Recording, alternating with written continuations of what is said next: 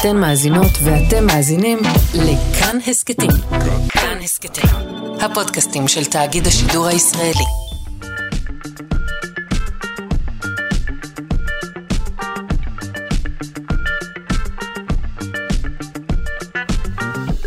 שלושה שיודעים. בוקר טוב, יום שני כאן בשלושה שיודעים, בכאן תרבות. היום נציין כאן יחד את יום דוב הקוטב הבינלאומי, וגם נלמד על אלגוריתם שמסייע באיתור אובדנות.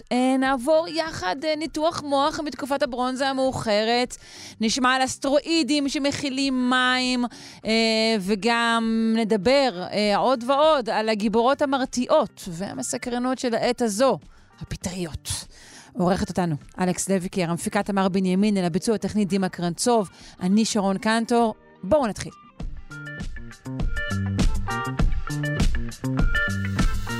ואנחנו אומרים בוקר טוב לוורד שפירה, הביולוגית במכון דוידסון, הזרוע החינוכית של מכון ויצמן למדע, שיושבת לה לבטח באולפן של שלושה שיודעים במכון דוידסון. מה העניינים? לבטח. לבטח. לבטח. אני אגיד לך מה, לפני שניגש למחקרים ספציפיים, יש לי שאלה עקרונית אלייך. כאילו בזמן האחרון רבים צופים בסדרה מטילת האימה, The Last of Us. כן. ובמקביל, אני פתאום רואה בעיתונות די הרבה מחקרים על פטריות קטלניות. אז אני תוהה לעצמי, בעדינות כמובן, עד כמה המחקר אה, מושפע בכלל מאופנות, אה, ו, או, או אפילו אפשר להגיד מצירות מדע בדיוני למיניהן, כן. או שאולי זה בעצם רק הפרסום אה, בתקשורת, אולי זה גם וגם, אה, האם זה נהדר, האם יש בזה פסול? קודם כל כן וכן וכן, אז זה גם מושפע, כי בכל זאת גם מדענים הם בני אדם, וגם הם... לא, לא, אל תגידי דבר כזה, מדענים הם בני אדם. מושפעים גם מתרבות, למשל, אחת הדוגמאות שאני הכי אוהבת, זה שהסרט פארק היורה, כשהוא יצא אי שם לפני עשרים וחמש שנה, הוא הביא איתו גל גדול שהשפיע על הפלאונטולוגיה. כי הוא פתח את הראש למשהו? או שהוא פתח את התקציבים? הוא פתח את הראש ואחר כך גם תקציבים, כי בעצם המון המון ילדים פתאום ראו את עצמם בתור, וואו, בעצם אני יכול לגדול ואני יכול לחקור דינוזאורים, אני לא חייב ללכת לעבוד בבנק, אני יכול לעשות משהו שהוא באמת מסעיר, כי זה מקצוע שבאמת קיים.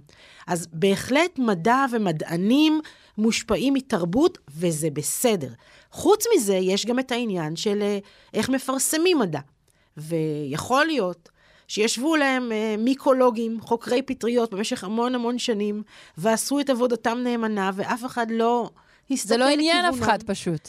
אבל פתאום, כשיש לנו סדרה ככה, כל כך מסעירה, וכל כך אה, אה, אה, פוסט-אפוקליפטית כזאת, של סוף העולם, ופטריות משתלטות, פתאום הם אומרים, רגע, יש כזה מדע, וואו, זה באמת באמת קורה, בואו נדבר על זה, בואו נציף את זה, כי יש עכשיו מי שיקרא את זה. כן. צריך להגיד שפטריות ככלל, גם לא רק לרעה, קרנן מאוד עלתה בשנים האחרונות. שוב, זה בטח גם דברים שהתגלו במדע, אבל גם איזושהי בשלות אולי, לקבל איזה רעיון של תרבות, תודעה חובקת אה, של, של תפתיר גדול, שאולי אפילו הגיע מזה שאנחנו אה, בעצם כבר חווים את האינטרנט כחלק שהוא ממש טבעי בחיים שלנו. אנחנו אומרים, רגע, מה מקביל לזה אולי? היי, הנה, התפתיר הענק הזה שמתקשר. אולי אנחנו רואים את עצמנו ככה בראי הפטריה. בדיוק. אבל כן, פ, פטריות זה דבר, קודם כל, פטריות זה דבר מגניב. וזה באמת, זה לא סתם, זה לא עוד איזשהו... אה, מיקרואורגניזמים, מדובר כאן ב- ב- ב- יצור, ביצורים שיש להם ממלכה משל עצמם. וזה, וזה מכובד. כן. עכשיו, הרבה מאוד שנים, בכלל, כשהתחילו להגדיר ככה בעלי חיים, ועשו סדר ככה בטקסונומיה, ולינאוס רק מתחיל להגדיר בעלי חיים, הוא לא כך יודע מה לעשות עם הפטריות האלה, ושם אותן בהתחלה יחד עם הצמחים. כל פעם מעביר ו... אותם קבוצות. לא יודע. וכל פעם מעבירים אותם מצד לצד, ולא יודעים מה לעשות עם הדבר הזה, שהוא לא זה ולא זה. ובסוף הן קיבלו ממלכה משל עצמן, כי הן באמת מאוד מאוד שונות, ומתנהגות אחרת. וגם אנחנו, בני אדם, אנחנו לא ידענו מה בדיוק היחסים שלנו עם הדבר הזה, כי מצד אחד אנחנו משתמשים בפטריות, הן חיוניות לחיים שלנו, כי יש צמחים שלא מסוגלים לצמוח בלי פטריות, ואנחנו משתמשים בפטריות כדי לאפות לחם וכדי להכין יין, ואנחנו משתמשים בפטריות כדי באמת לשרוד ולהתקיים, אבל מצד שני יש גם זיהומים פטרייתיים, וככה היחסים שלנו לא כל כך ברורים איתם, ו... ו- ועוד דבר זה שאנחנו נמצאים בכל זאת בשנים של אחרי מגפה עולמית מאוד מאוד גדולה, וכאן לנו יחסית לדמיין איך משהו כזה mm, יכול להשתלט עלינו. משהו משתלט כך על חיינו. כן. ועוד משהו יש... שיש לו משהו דמוי תודעה כזה, שבאמת כן. יודע מה הוא עושה. אז יש, יש באמת, האם הבאת לנו גם עוד מחקרים מעוררי בעתה ובהלה? אז יש הרבה מאוד מחקרים שמתעסקים דווקא בקורדיספס. אז הסדרה הזאת, The Last of Us, אז האחרונים מבינינו, היא מדברת באמת על עולם אה, פוסט-אפוקליפטי, אה, ככה כולם אה, מאבדים צלם אנוש, יש מגפה שנקראת קורדיספס, שהופכת את האנשים לזומבים, והאמת היא שזה מאוד מאוד חשוב שאנשים ידעו, שהקורדיספס היא פטריה אמיתית. זה למעשה סוג, זה, זה קבוצה מאוד מאוד גדולה של פטריות, שקוראים להן או פטריות זומבי נמלים, או פטריה מפצחת ראשים, ככה השמות האטרקטיביים של הדבר הזה, וזה פטריות שפוגעות בחרקים, בדרך כלל הספציפית הזאת, שנדבר עליה פוגעת בנמלים, ומה שהיא עושה, היא קודם כל עושה שינוי התנהגותי לנמלה. היא משתלטת על הגוף של הנמלה, לא על מרכז העצבים, אלא על הגוף כולו, אגב, מי שגילה אותה היה אלפרד רסל וולאס בשנת אלף שמונה מאות חמישים ותשע, אותו אדם שבמקביל לצ'ארלס דרווין הגה את, את תורת האבולוציה. עכשיו, זה גורם לשינוי התנהגותי, כי הנמלה הזאת פתאום תאבד אוריינטציה, היא תפסיק ללכת אחרי כולם, היא ככה תאבד חוש כיוון ותתחיל ללכת למקומות אחרים. ואת אומרת שהיא הופכת לזומבי, הנמלה הזאת. היא הופכת לזומבי, אבל מה שהיא תעשה אחר כך זה עוד יותר זומבי, כי היא תלך... לקראת סוף ימיה, היא תלך והיא תטפס על איזשהו ענף או איזשהו עלה בשדה, מקום גבוה שככה צופה על השאר, ושם היא תצמד בעזרת הלסתות שלה ככה אל, ה, אל המשטח, והיא תמות. אחרי שהיא תמות, הפטריה למעשה מצמיחה את גוף הפרי, שיוצא ככה פורץ מתוך הראש שלה, מתוך את גוף הפטריה, ואז, בגלל שזה במקום גבוה, הנבגים של הפטריה התפזרו לכל עבר בעזרת הרוח, כדי להדביק נמלים אחרות, כדי להתקיים, כדי להתפשט, כי בסופו של דבר יש איזה מרוץ חימוש, בין הנמלים לבין הפטריות. את, את כרגע ייתרת את כל סוגת המדע הבדיוני, בסיפור האמיתי מאוד הזה שסיפרת לנו. אז זה נשמע מדע בדיוני, ומה שהם עושים בסדרה זה שהם אומרים, כן, בשנת אה, אלפיים ושלוש, אה, הפטריה הזאת קופצת מנמלים לבני אדם, וכל הבלגן הזה מתחיל. אז קודם כל נרגיע. אה, יהיה קשה מאוד לפטריה הזאת לקפוץ מנמלים לבני אדם, אנחנו רחוקים מדי, ומדובר על קשר אבולוציוני ארוך שנים, שלקח לו מלא מלא מלא מלא זמן, לבנות את היחסים המאוד מורכבים שיש לפטריה עם הנמלים, לקורדיספס. ו- וזה באמת מדע בדיוני, זה לא יכול לקרות מחר בבוקר, זה ייקח עוד כמה מיליוני שנים, כדי שדבר כזה יקרה. אבל כן יש שינוי בהתנהגות של פטריות, ואנחנו צופים באבולוציה כל יום, בגלל כל מיני סיבות. אנחנו רואים, למשל, שיש עלייה בזיהומים פטרייתיים, כאלה שאנחנו מכירים, כאלה שמופיעים פתאום, אה, בגלל אולי הקוביד, בגלל שהייתה מגפה עולמית, והאוכלוסייה היא מראש קצת יותר חלשה, או שיש איזושהי פגיעה, ואנחנו רואים עלייה בזיהומים פטרייתיים. א- א- אילו עוד סיבות יכולות להיות לעלייה? שינויי אקלים. תמיד, שוב, אנחנו לא יודעים, אבל אנחנו צופים שזה מה שגורם, משערים שזה מה שגורם לשינוי, וגם שימוש יתר בחומרים מתני-פטרייתיים, שימוש יתר, כמו שאנחנו רואים אצל חיידקים, ששימוש יתר באנטיביוטיקה גורם לעלייה בעמידויות, אנחנו יכולים לראות את אותה תופעה גם כשמדברים על פטריות. אבל יש גם עלייה אולי בפטריות טובות? יש בכלל יותר פטריות? אבולוציה קורית כל הזמן. אז זהו, אבולוציה קורית כל הזמן, וכשאנחנו מדברים על פטריות, מדברים על שנים עשר מיליון מינים שונים, ככה, והערכה היא שיש הרבה הרבה יותר. כלומר, יש הרבה מאוד פטריות. יש כאלה שהן מה שאנחנו קוראים טובות לנו, למרות שהן לא עושות את זה מטוב ליבן, אנחנו פשוט יודעים להשתמש בהן. יש כאלה שמזיקות לנו, לא תמיד בכוונה, לא תמיד משהו שבכלל, לפעמים זה סתם איזה תקלה אבולוציונית שקורית, אבל, אבל זה, השינוי מתרחש כל הזמן, ובהכל הסביבה משתנה, האורגניזם משתנים, אבולוציה מתרחשת, התוצאה של זה יכולה להיות מזיקה לנו, אבל אין כאן איזה מגמה של ללכת לחפש את, ה, את הרוע או את הטוב בדברים, יש כאן אקראיות. עכשיו, כן, אבל, אבל, אבל על... כן פטריות יכולות לזהות, נגיד, אה, אה, אדם חלש, נגיד, במערכת חיסון חלשה, ואולי... שוב, הן לא מזהות. הן מגיעות. מגיעות, נכון. מגיעות. ואז אני כמובן משליחה שם... על כן. מושגים אנושיים, שפתיים כן. מוגבלת. ואז יש uh, תנאי מערכת מסוימים שאפשר לעבוד בתוכם.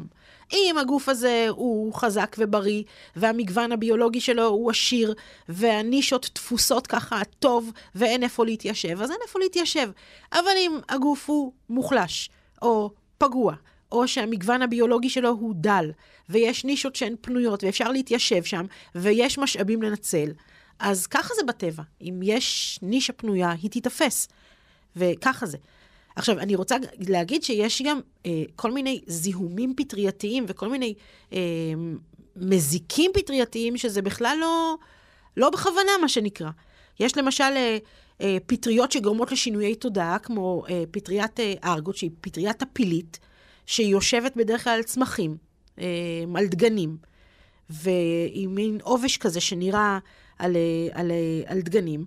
עכשיו, אצל בני אדם, כשאנחנו צורכים את החומר הזה, זה גורם לנו לשינוי תודעה. זה אותו חומר שממנו בסופו של דבר הופק L S D, וזה משפיע כמו L S D, אבל בקטע רע, וזה גורם להרעלה שנקראת ארגוטיזם.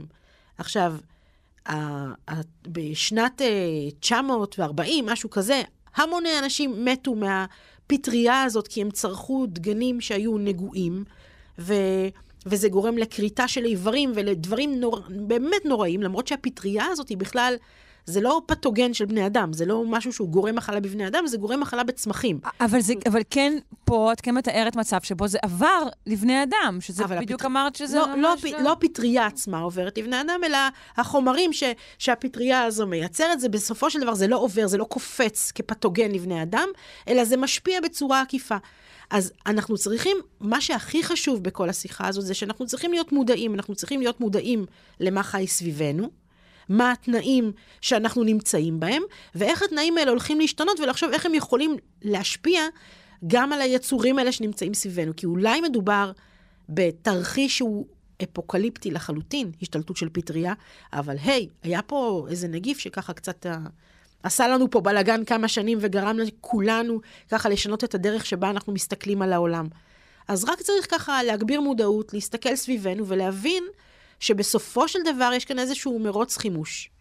ונדמה לנו שאנחנו יכולים לנצח את הכל, אבל לפעמים זה יכול להיות קצת מסובך. ורד שפירה, לא לגמרי הרגעת, אבל חלקית. בנימה אופטימית זו. כן, תודה רבה לך, ביולוגית היושבת באולפן שלנו, במכון דוידסון, הזרוע החינוכית של מכון ויצמן למדע. המשך יום טוב, ורד, תודה. גם לכם. ביי.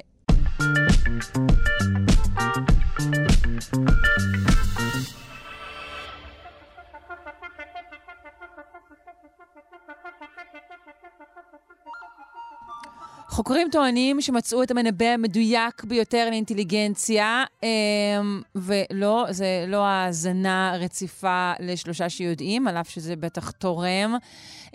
נשמע על המנבא הזה מה דוקטור נועל בלדה, ממרכז סגול למוח ותודעה באוניברסיטת רייכמן. היי, שלום.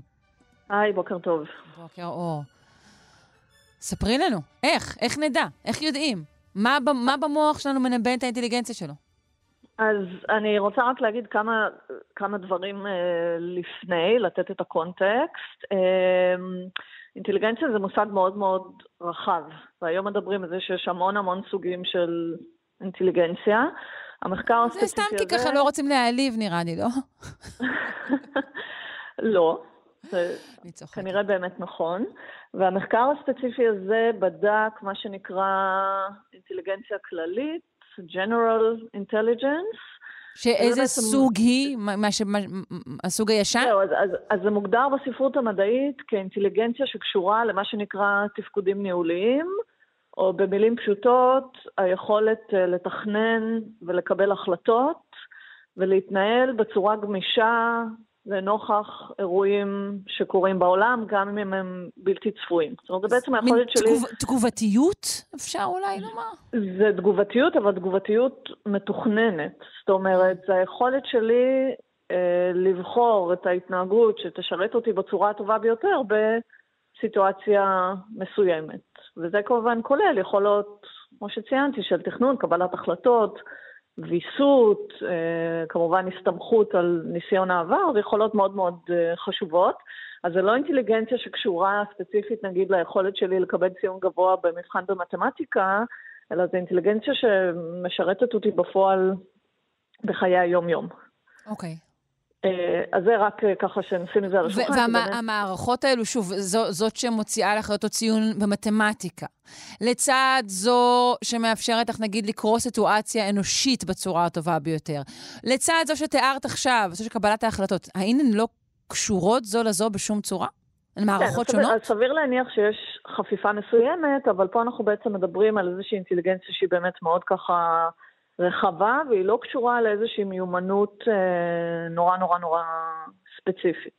אוקיי. Okay. אה, דבר נוסף שאני רוצה פה ככה לנצל את ההזדמנות ולדבר עליו, זה שהמחקר הזה הוא בעצם מחקר ששייך לתחום ענק בחקר המוח, שמאוד התפתח בשנים האחרונות, שנקרא תחום של חיבוריות מוחית, באנגלית brain connectivity או connectome, שזה בעצם תחום מחקרי שמסתכל על המוח כרשת תקשורת מאוד מאוד מורכבת, ומנסה להסיק כל מיני מסקנות על תפקוד המוח, או על הקשר בין תפקוד המוח להתנהגות האנושית, לא דרך הסתכלות על אזורים ספציפיים, אלא דרך הבנה של הדינמיקות בתוך הרשת. זאת אומרת, כלומר, אם בעבר זה... היו, היו, היו נוטים להגיד, אזור זה של המוח אחראי על כך, עכשיו יותר מדברים על הכישוריות? נכון, אז, אז אנחנו מבינים, זאת אומרת, זה נכון שיש במוח אזורים שהם דומיננטיים לתפקודים מסוימים, אבל הבנה עמוקה של, של התנהלות המוח, ושוב פעם, בעיקר בדגש על הקשר בין תפקוד המוח לבין התנהגות, היא אפשרית, היא אפשרית רק אם אנחנו באמת נבין את הדינמיקות בתוך הרשת המאוד מאוד מורכבת הזאת, כי אין אזורי מוח שעובדים לבד. אזורי מוח כל הזמן מדברים עם אזורי מוח אחרים, והם כל הזמן משפיעים אחד על השני, ולכן זה מאוד מאוד חשוב להתחיל לחקור את המורכבות הזאת.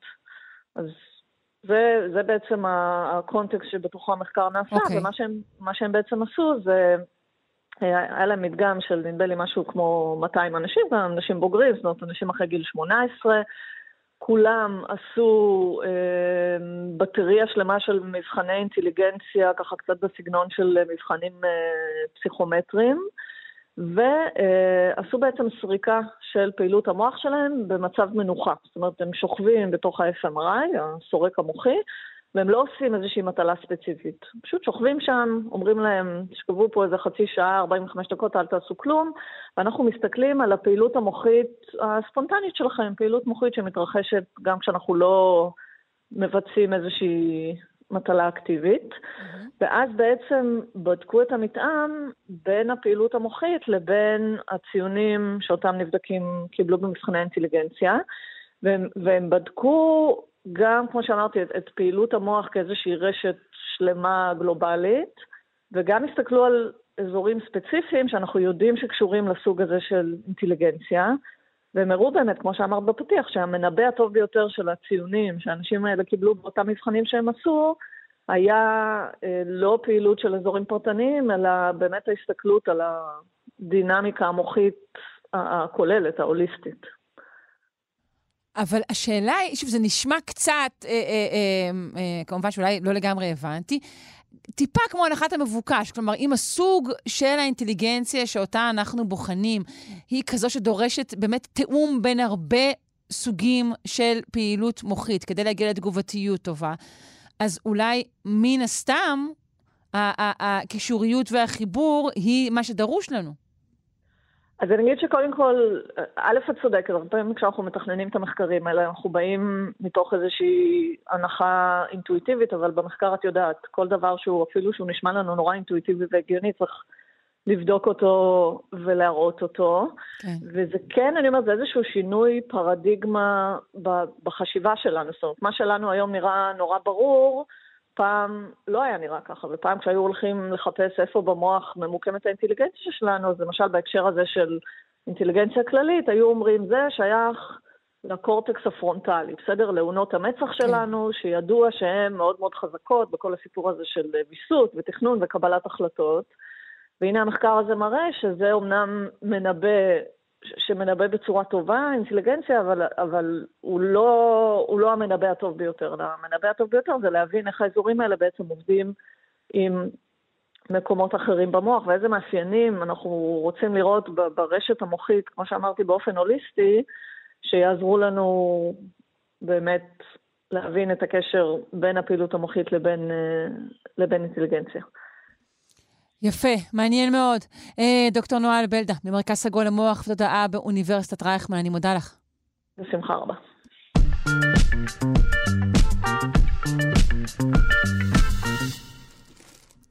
אנחנו עם הכירורגיה של תקופת הברונזה המאוחרת. בחפירות בתל מגידו התגלו שלדים של שני אחים, שלאחד מהם בוצע חירור גולגולת. זה ניתוח רפואי שבמהלכו קודחים חור בגולגולת. נשמע למה עשו דבר כזה, כמה הניתוחים האלה היו מתקדמים, אם בכלל. מהפרופסור ישראל פינקלשטיין, הוא חבר האקדמיה הישראלית למדעים, וחבר זר באקדמיות הלאומיות של ארצות הברית וצרפת, וגם פרופסור אמריטוס באוניברסיטת תל אביב, וראש בית הספר לארכיאולוגיה ותרבויות ימיות באוניברסיטת חיפה. שלום.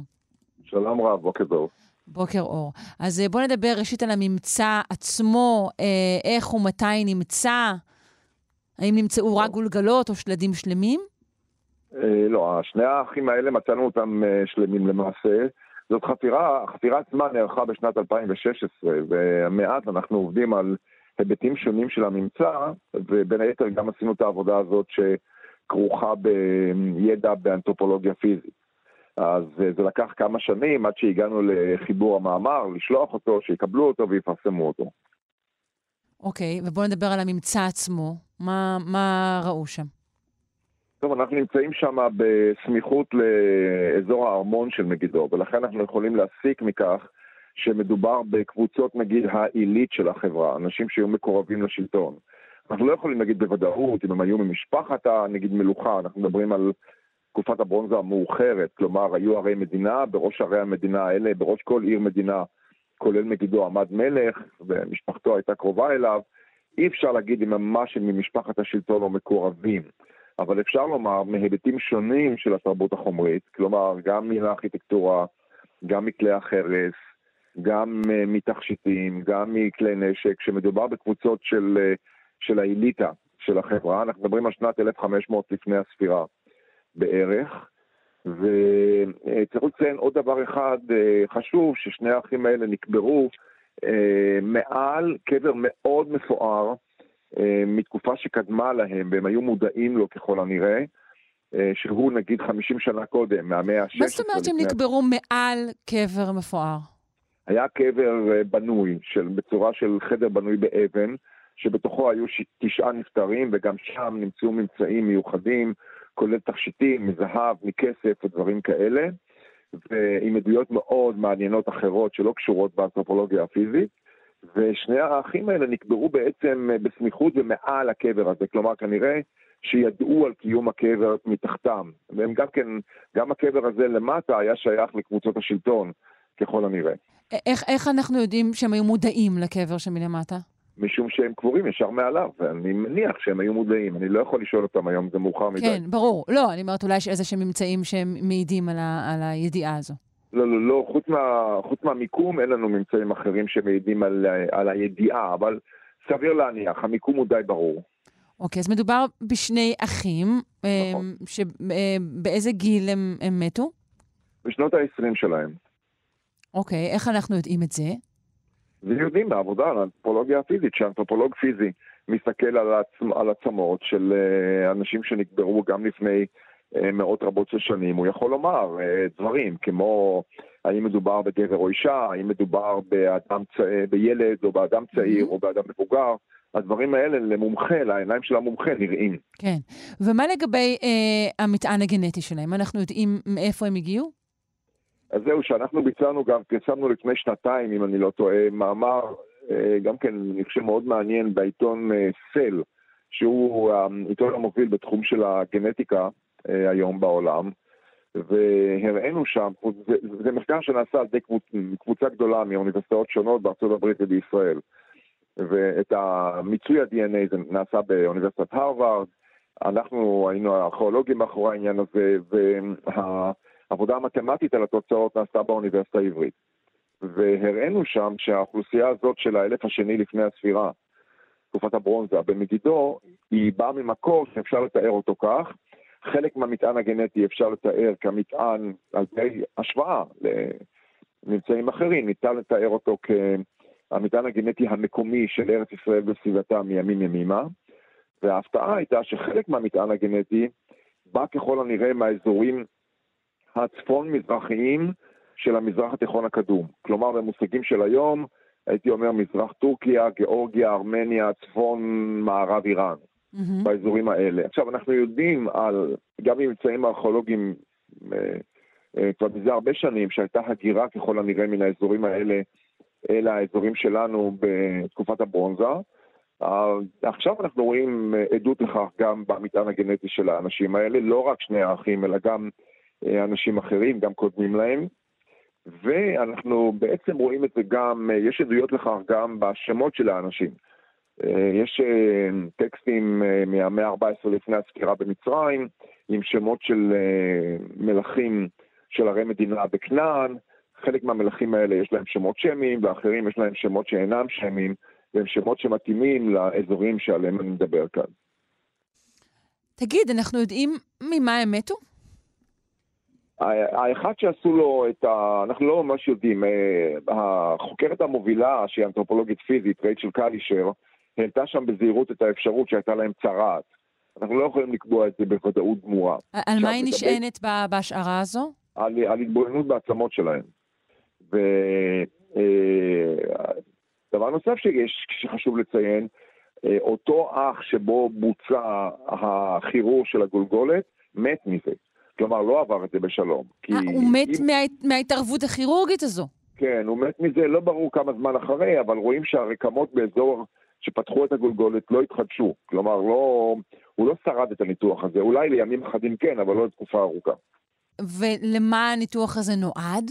גם כן לא ברור. מצד אחד נראה כאילו יש כאן ביטוח, ניתוח, סליחה, כירורגי שנועד לרפא אדם, אבל יש אפשרויות נוספות של פולחן, של דברים מהסוג הזה. אנחנו נמצאים בתחום ההשערה, ואני לא יכול לגזור גזרה בצורה חד משמעית. לא, ברור. שאלה היא מה, מה הן ההשערות הקיימות? השערות הקיימות, או שביצעו את הניתוח משום שהייתה בעיה רפואית, או שהייתה בעיה נפשית שהם חשבו שכך הם יכולו לפתור אותה, או שהם ביצעו איזושהי פעולה שהיה לה ממד פולחני, אמוני, אנחנו לא יודעים באמת. אתה כרגע עוסק במחקר די אן איי של ממצאים ממערת קבורה באבו גוש. נכון. הממצאים הגנטיים שלהם דומים לשלדים שאנחנו עוסקים בהם היום? אז זאת, זאת שאלה מאוד מאוד חשובה ומעניינת, כיוון שבאבו גוש אנחנו מדברים על אלף שנה יותר מאוחר בערך מהממצאים במגידו. כלומר, אם הממצאים במגידו שבדקנו אותם גנטית הם מן המאות שבע עשרה, שש עשרה, חמש עשרה לפני הספירה, המערה באבו גוש אפשר לתארך אותה בוודאות למאה השביעית לפני הספירה. כלומר, אלף שנה יותר מאוחר. ושנית, יש כאן עניין דמוגרפי מעניין. כשאנחנו מדברים על מגידו באלף השני, אנחנו בעולם שאפשר לכנות אותו הרי מדינה כנעניות, בעוד שהאוכלוסייה שנקברת במערת קבורן, כנראה משפחתית, באבו גוש, במרחק קרוב מאוד לירושלים, במאה השביעית לפני הספירה, אפשר לקרוא לה בוודאות יהודאית. ולכן השאלה היא מאוד מעניינת, ומה שהתשובה היא, לא סיימנו את המחקר על האנשים האלה ממערת הקבורה באבו גוש, אבל מסתמן כרגע שהמטען הגנטי שלהם דומה למטען הגנטי של האוכלוסייה ממגידו. ומה אנחנו יכולים לש... להסיק מזה? זהו, זה מתחבר לשאלה שמעסיקה את המחקר כבר הרבה שנים, של מקור הישראלים. האם הישראלים באו מבחוץ, או הישראלים הם מן האוכלוסייה של כנען מימים ימימה, שהישראליות שלהם נובעת רק מכך שקמה ממלכת ישראל. אלה שאלות שמעסיקות אותנו עשרות שנים, והנה כאן יש לפתע פתאום עדות מהצד, מן הצד הגנטי, שהיא גם כן לא חד משמעית, כי לא בדקנו נאמר אלף אנשים, ויצא לנו ש-תשע מאות תשעים ותשע מהם הם כאלה, ואחד הוא אחר. אז תזכרו בבקשה שהמאזינים צריכים לזכור, שבארכיאולוגיה רב הנסתר על הגלוי, אנחנו כאן יכולים להגיד מה אנחנו רואים, אנחנו לא יכולים להגיד מה איננו רואים, מה היינו יכולים למצוא אם היינו מנסחים יותר דגימות. אבל אנחנו כן לומדים מהדגימות האלו, כמובן בלי להכליל על כל מה שלא מצאנו, על האזור ממנו הגיעו האנשים האלו, שוב, במרחק של, של שנים. הדגימות האלה מלמדות, תומכות בהשערה שקיימת במחקר כבר הרבה שנים, שישראל הקדום נוצר מן האוכלוסייה הקדומה של כנען. יפה, מעניין מאוד. פרופסור ישראל פינקלשטיין, חבר האקדמיה הישראלית למדעים וראש בית הספר לארכיאולוגיה ותרבויות ימיות באוניברסיטת חיפה. אני מודה לך מאוד. תודה לכם, שלום רב.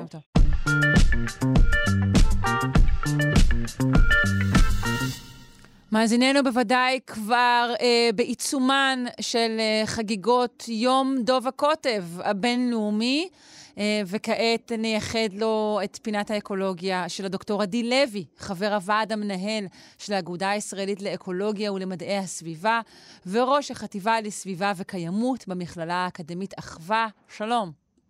שלום, מה שלומך? בסדר, יום אה, דוב קוטב שמח לך. גם לכם, לכל המאזינים. דובי הקוטב, כמו שאנחנו יודעים, אין להם הרבה מאוד סיבות לחגוג. נו. No. לצערנו. כי בית הגידול שלהם בעצם הוא קרח ימי, שהולך ופוחת בעונת הקיץ, וצפוי אפילו לקראת סוף המאה להיעלם בקיץ. והם תלויים מאוד בקרח הימי, כדי לאכול בעצם, לצוד את כלבי הים.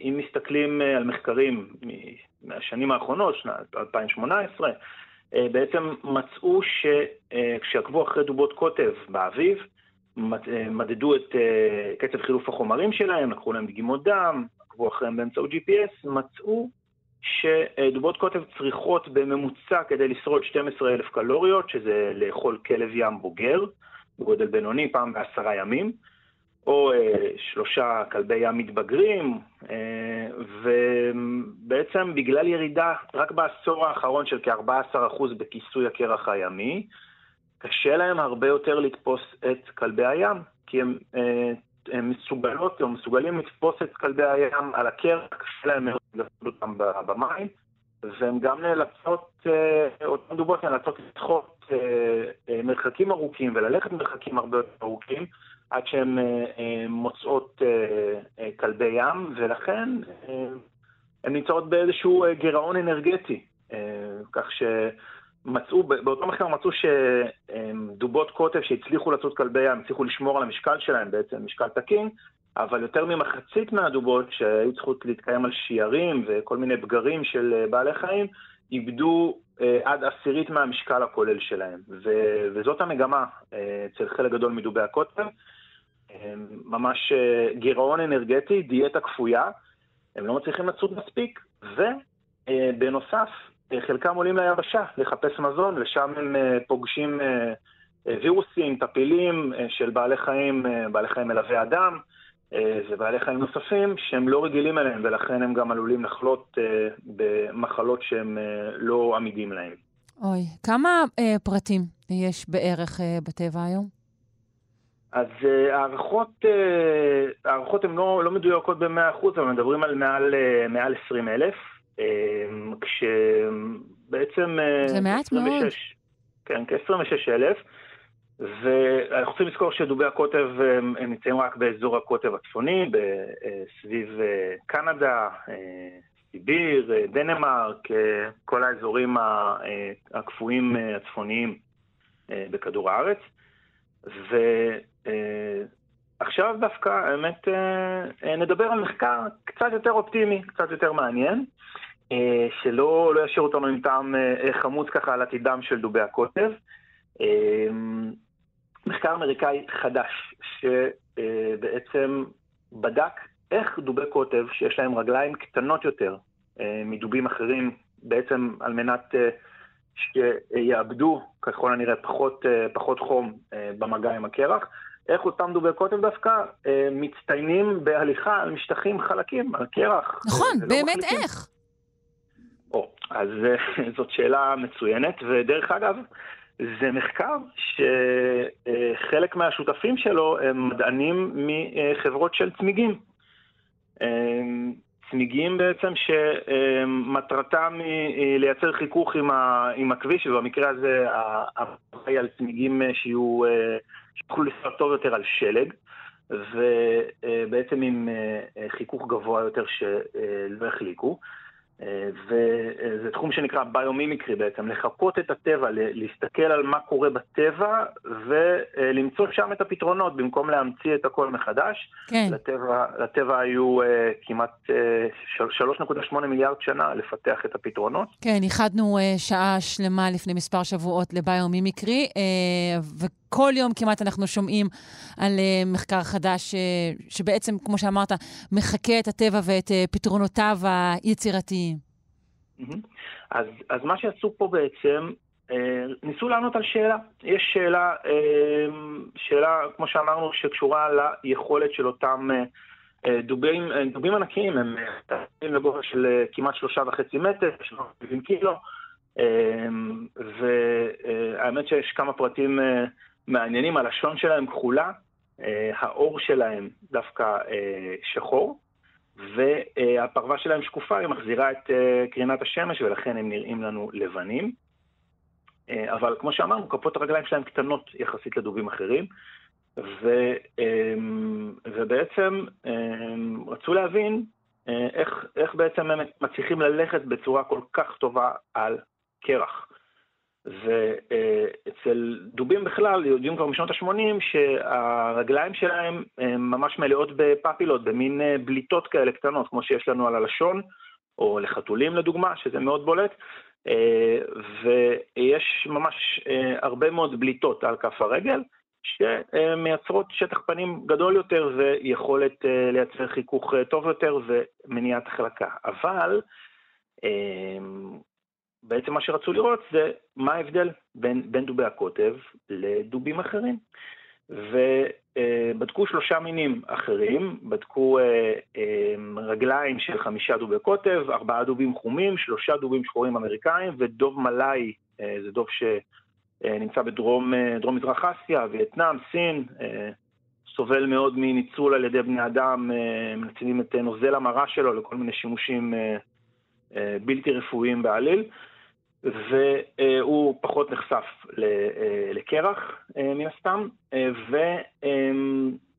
והשתמשו או בפוחלצים או בדוגמאות ממוזיאונים, לא פגעו בדובים חיים.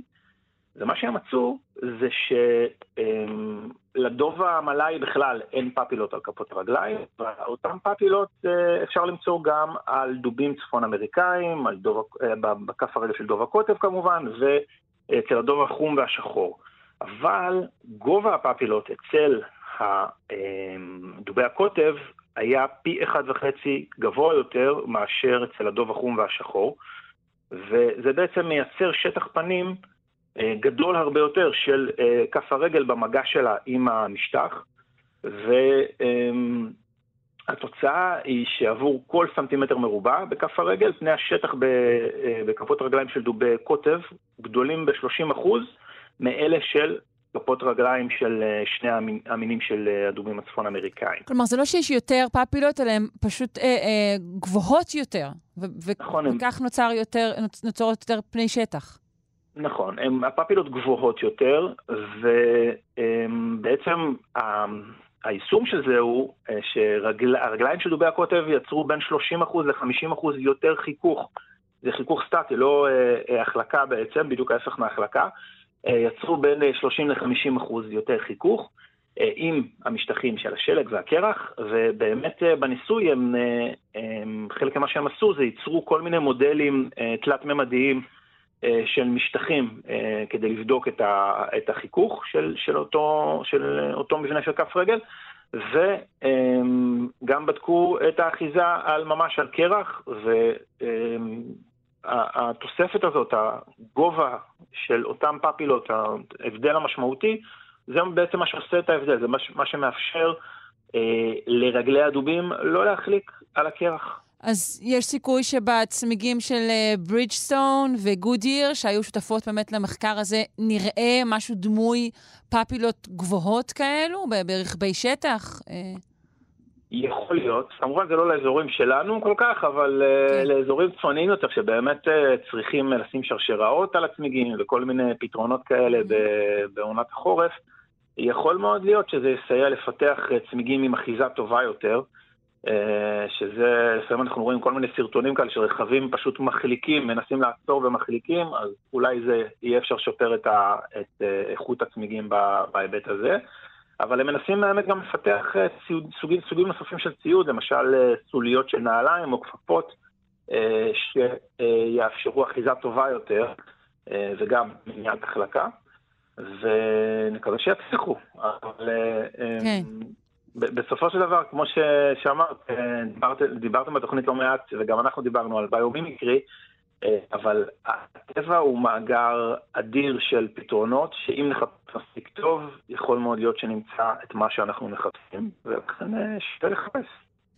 לקראת סיום, נספר למאזיננו למה אנחנו מציינים דווקא ביום זה את יום דוב הקוטב, אתה יודע? האמת אני לא יודע למה בדיוק ביום זה. כן, זה לא בדיוק, אבל למה בתקופה זו? כן, הדובים עדיין, זה לקראת, אנחנו לקראת סוף החורף, לקראת העונה שבה דובי הקוטב התעוררו משנתם, והדובות והגורים יצאו להם לחפש מזון. אבל בימים אלו הם עדיין מחורבלים וישנים במאורותיהם, האימהות והגורים. אז באמת נאחל לדובי הקוטב עוד הרבה עשורים טובים, בטוחים, עם תזונה טובה ובטוחה. תודה רבה לך. דוקטור עדי לוי, חבר הוועד המנהל של האגודה הישראלית לאקולוגיה ולמדעי הסביבה, וראש החטיבה לסביבה וקיימות במכללה האקדמית אחווה. תודה. תודה ולהתראות.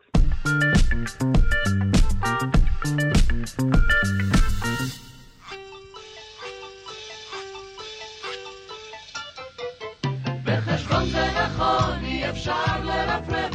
בחשבון זה נכון, אי אפשר לצפצף. בחשבון זה נכון, אי אפשר לזייף. אך מי אמר שבחשבון אי אפשר לקיים? בפינת המתמטיקה שלנו היום ננסה לענות על השאלה המטרידה. נגיד, איבדתי הטלפון שלי. צריך שלושה לוויינים כדי למצוא אותו. אבל אם נגיד אנחנו רוצים ליירט טיל, אז מספיקים שני מקמים. למה זה? אה, אנחנו נשוחח אה, על המושג טריאנגולציה, או שילוש בעברית, עם האדם היחיד אה, שיכול להסביר מושג כזה בכמה דקות, הלא הוא מיכאל גורדין, ממכון דוידסון, הזרוע החינוכית של מכון ויצמן למדע. שלום. שלום, שלום. טוב, התשובה היא לא, כי שטלפון הוא הרבה יותר מסובך מטיל. טיל הוא קצת יותר מורכב מטלפון. אז מה בעצם קורה פה? גם אלה מאיתנו, או רבים מאלה מאיתנו ששמעו על המושג הזה, טריאנגולציה, לפעמים טועים לחשוב שזה שלושה דברים, שזה השלושה לוויינים, שצריך שלושה דברים כדי למצוא משהו. וזה לא המקור של המושג. המושג טריאנגולציה, שבאמת מדבר על איתור חפץ, הטרי שמה הוא בגלל משולש. זאת שיטה שמשתמשת במשולשים כדי למצוא דברים. כן, זה מטריאנגל, משולש. בדיוק. עכשיו, כמה לוויינים או מקמים או בני אדם צריך כדי למצוא משהו, זה כבר תלוי במידע שאנחנו מקבלים. עכשיו, לוויינים, מסיבות טכנולוגיות כאלה ואחרות, מחזירות לנו, מחזירים לנו מידע על המרחק שבו הדבר נמצא מאיתנו.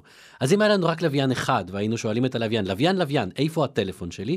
הוא היה אומר לנו, הוא במרחק מאתיים אלף קילומטרים ממני.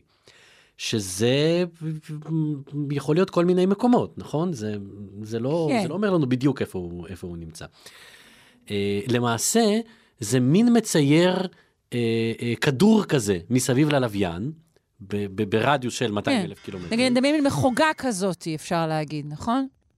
כן. תנועת מחוגה. וכל, וכל אחד מה... וה... טלפון יכול להיות בכל אחד מה, מהמקומות על, ה,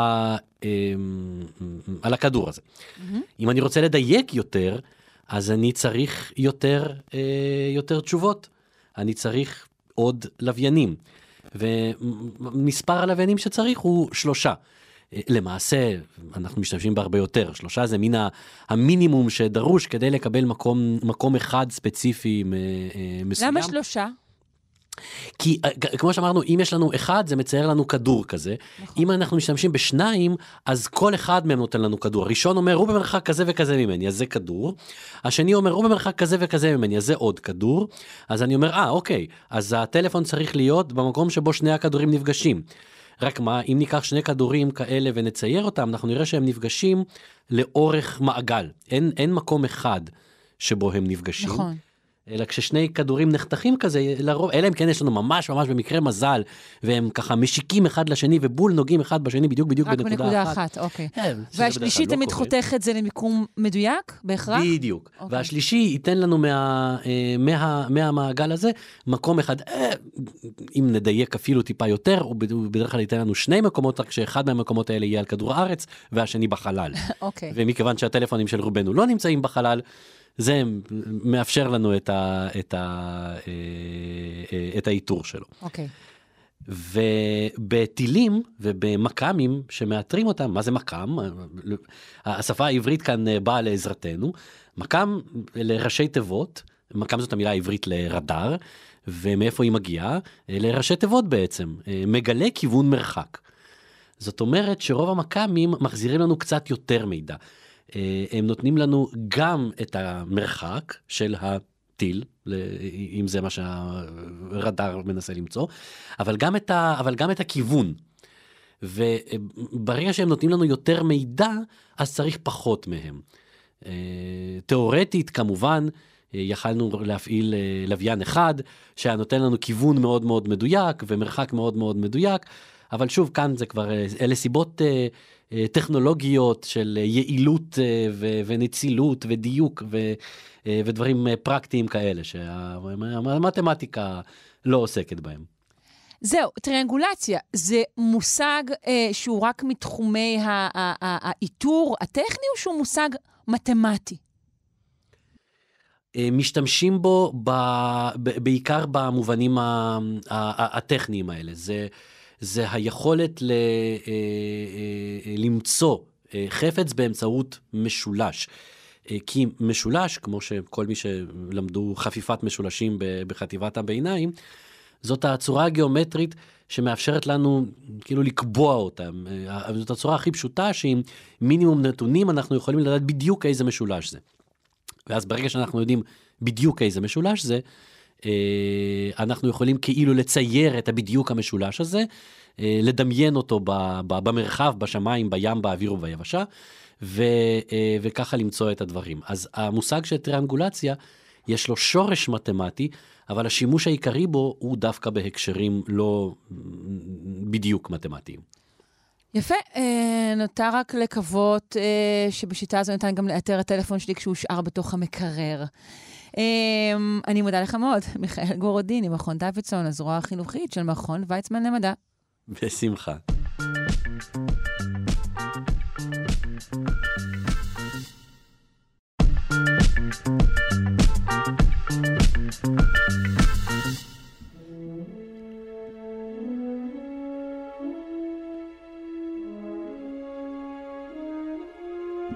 צוות חוקרים בינלאומי זיהה סוג חדש של אסטרואידים עשירים במים, שממוקמים בחגורת האסטרואידים בין מאדים לצדק.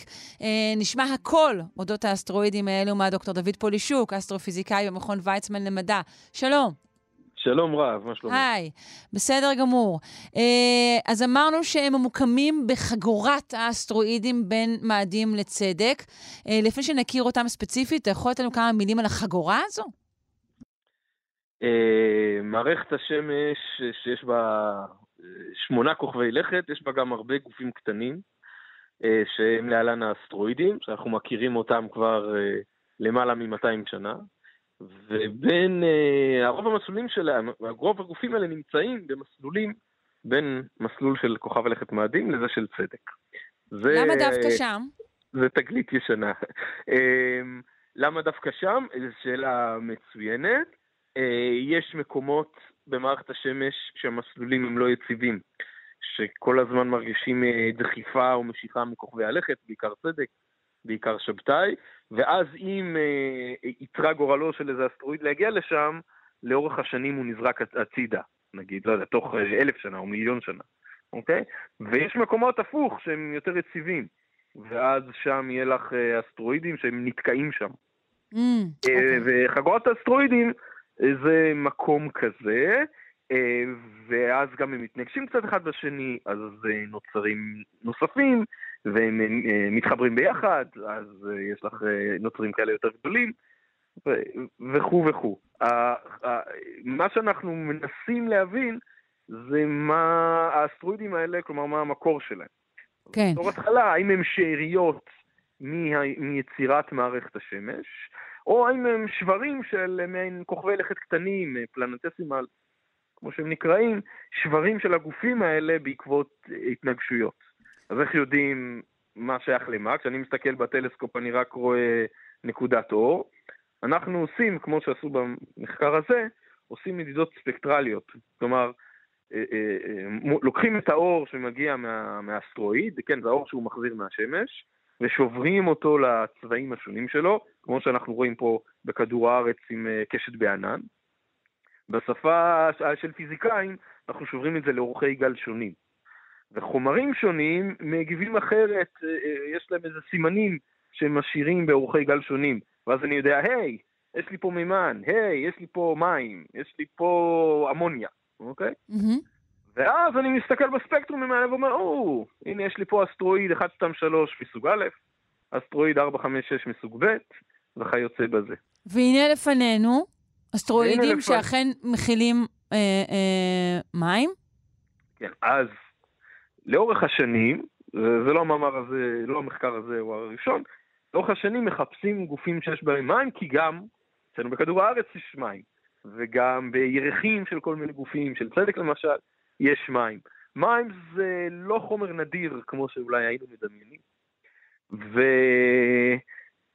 ו... ואכן גילו שם איזו קבוצה, אפילו כמה קבוצות, שהפרמטרים הספקטרליים האלה, כן, או כלומר, הסמן הזה להרכב שלהם, היא דומה מאוד לאסטרואיד הגדול ביותר בחגורת האסטרואידים, זה אסטרואיד סרס, האסטרואיד הראשון שהתגלה בשנת אלף שמונה מאות, ואכן, כמו שאת אומרת, הפרמטרים האלה, ההרכב הזה, מעיד גם על מים, הקרח, קרח מים שקיים בפנים, ואפילו יותר מזה, על אה, התגבשות של החומר, כן, ההתגבשות של הגופים האלה אה, בסביבה של מים נוזליים. אה, וזה מים, אנחנו תמיד אוהבים לשמוע על זה. כן, אנחנו אוהבים לשמוע על מים. רגע, אז, אז מה זה אומר על הקשר ביניהם לבין קרס? זהו. קודם כל, אין לי מושג האם אומרים קרס או סרס, זה משהו בין אה, קוף לצדי כזה. כן. אז, אז גם אנחנו אומרים פעם ככה, פעם ככה, זה גם בסדר. ושאלה טובה, האם הם חומרים שנזרקו, אסטרואידים שנזרקו ממנו, או אולי שברים שלו, או, שמה שיותר סביר, שהם נוצרו באותה סביבה, כמו, כמו סרס. כלומר, שבאותו אזור, באותה טמפרטורה, עם, אותו, עם, עם אותם חומרים, אה, אינגרידיאנס, כן, ש, ש, שמהם הם נוצרו. אה, וזה המחשבה המועדפת, ובגלל שמדובר על, נאמר, גם קרח מים הזה, וחומרים נוספים, הערכה היא שהם היו חייבים להיווצר לא במסלול, לא במקום שהם נמצאים עכשיו, אלא רחוק יותר, רחוק יותר מהשמש. למה? כי אה, שם קר יותר, ואז החומר לא מתגבש באותו האופן? ואז, האמת שפוגשים את זה פה מכמה מקומות, גם יש לך, נאמר יותר, קרח, וגם הטמפרטורות נמוכות מספיק, אז כשהחומר הוא, כן, מתחבר אחד לשני,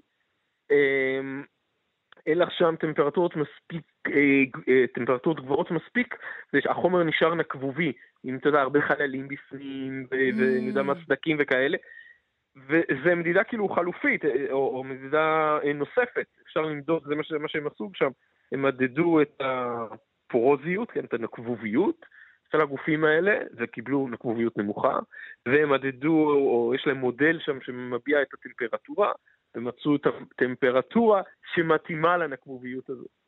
ואז הם אומרים, חברים, יש לנו פה עדות, הייתי פה אומר שזו עדות נוספת לכך, שגופים מחגורת האסטרואידים למעשה הגיעו אליה מבחוץ, כן, ממסלול חיצוני יותר. ומה גרם להם? ומה גרם להם להגיע? שאלה מעולה. וצריך איזה פושע פה, כן? שמושך את האסטרואידים פנימה, והמודל שבשלב זה נראה, הולך ומתגבש, כנראה שאולי הוא קרה, זה כוכב לכת צדק וכוכב לכת שבתאי, שאנחנו חושבים היום שהם הגיעו, הם בעצמם נעו לאורך, נעו לאורך, שינו את מסלוליהם, שהם שינו את מסלוליהם, ודחפו ומשכו את, ה... את האסטרואידים האלה ממרחק רב יותר. זה נקרא מודל, יש כל מיני מודלים כאלה, זה נקרא מודל ניס, ומודל אחר זה נקרא גרנטקט, כל מיני מודלים כאלה שמספרים איך, איך כוכבי הלכת בעצמם זזו, והם אלו שאפשרו את תנועת האסטרואידים.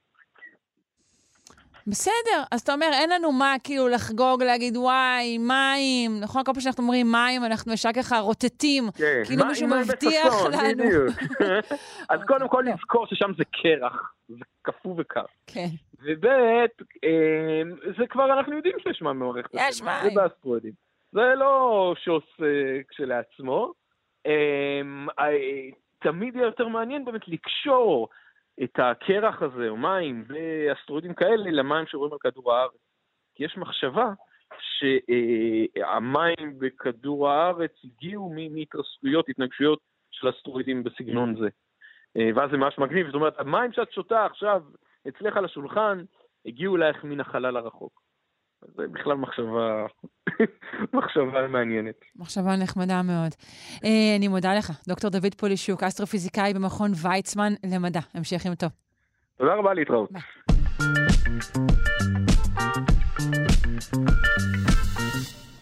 מחקר שנערך על נשים בהיריון שחלו בקורונה, מגלה שלידה התערבותית מוקדמת, מסייעת אה, בהצלת חייהן של האימהות. אה, נשמע על המחקר הזה מהפרופסור יהודה גינוסר, מנהל היחידה להרדמת אם וילד בבית החולים הדסה עין כרם. שלום. שלום, בוקר טוב. עד כמה קורונה מסוכנת יותר לנשים בהיריון? תשמע, אנחנו um, כבר ידענו שזו לקטריות חמורה של קורונה המתרחשת במהלך ההיריון, במיוחד בזמן הדלטה, בזמן זן הדלטה, הייתה קשורה לתחלואה ותמותה אימהית גבוהה מרגיל, ומצאנו במחקר שלנו שהיה ארצי בכל uh, טיפול נמרץ בארץ, שכ-ארבעים וחמישה אחוז מהיולדות, uh, החולות, uh, הונשמו, הגיעו להנשמה, חמישה עשר אחוז מהם שהיו בטיפול נמרץ, הגיעו לטיפול במכשיר אקמו, ו-ארבעה אחוז מהם מתו. זה, זה מספרים יותר גבוהים mm-hmm. מאשר האוכלוסייה שלא היו בהיריון. מה גורם לכך? מה, מה, מה בהיריון בעצם מקשה עוד על חולת הקורונה? Um, בהתחלה, בזנים הראשונים של הקורונה דווקא הייתה um, באיזשהו סיבה לא ברור, פחות תחלואה מאשר בכלל האוכלוסייה, אבל um, בהמשך עם זן הדלטה במיוחד, אנחנו ראינו החמרה. למה? מספר סיבות. יכול להיות ביניהם שהלחץ הבטני והלחץ על השרפות של לידה, של הריון מתקדם, שלא מאפשר עברור טוב לריאות ומאפשר שהדלקת ריאות יתפשט יותר. במונחים פשוטים יותר. אוקיי, okay, ובעקבות המחקר שלכם, בעצם אתם יכולים להצביע כרגע על, על, על, על היום הנכון ל, לילוד האישה, כך שישפר לא. את סיכוייה, או שלא הבנתי נכון? לא, בעצם הערכנו את המחקר כי היו דילמות קשות במהלך המגפת הקורונה, שהתמודדנו עם, עם הבעיה שיולדת או אישה בהיריון מתקדם שמגיעה לטיפול נמרץ במצב קשה, לפעמים במצב מאוד קריטי, והשאלה הייתה האם לילד אותה להצלת חיי האם, ואם לא, האם הלידה ישפר או יחמיר את מצב הלידה, של מצב האמא היא. ו... Um, על מנת לה, לענות על השאלה הזאת, אז אנחנו ערכנו את המחקר הרב מרכזי בכל טיפול נמרץ בארץ, כמעט כל טיפול נמרץ uh, השתתף, שהוא בפני עצמו מציר על uh, שיתוף פעולה מאוד uh, יוצא דופן בין הטיפולי נמרץ, ואנחנו עקבנו אחרי um, כל הנתונים של, ה, של כל יולדת לכל יום של אשפוז שלהם בטיפול נמרץ.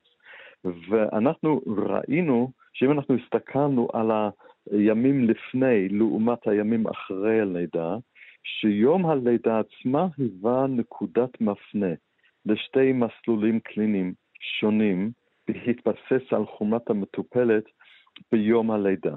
אלו שהיו מאוד קשה, היולדות הכי קש, קשות, או שהן היו מונשמות, או שהיו קרוב להזדקק בהנשמה, התדרדרו יחסית מהר אחרי לידה.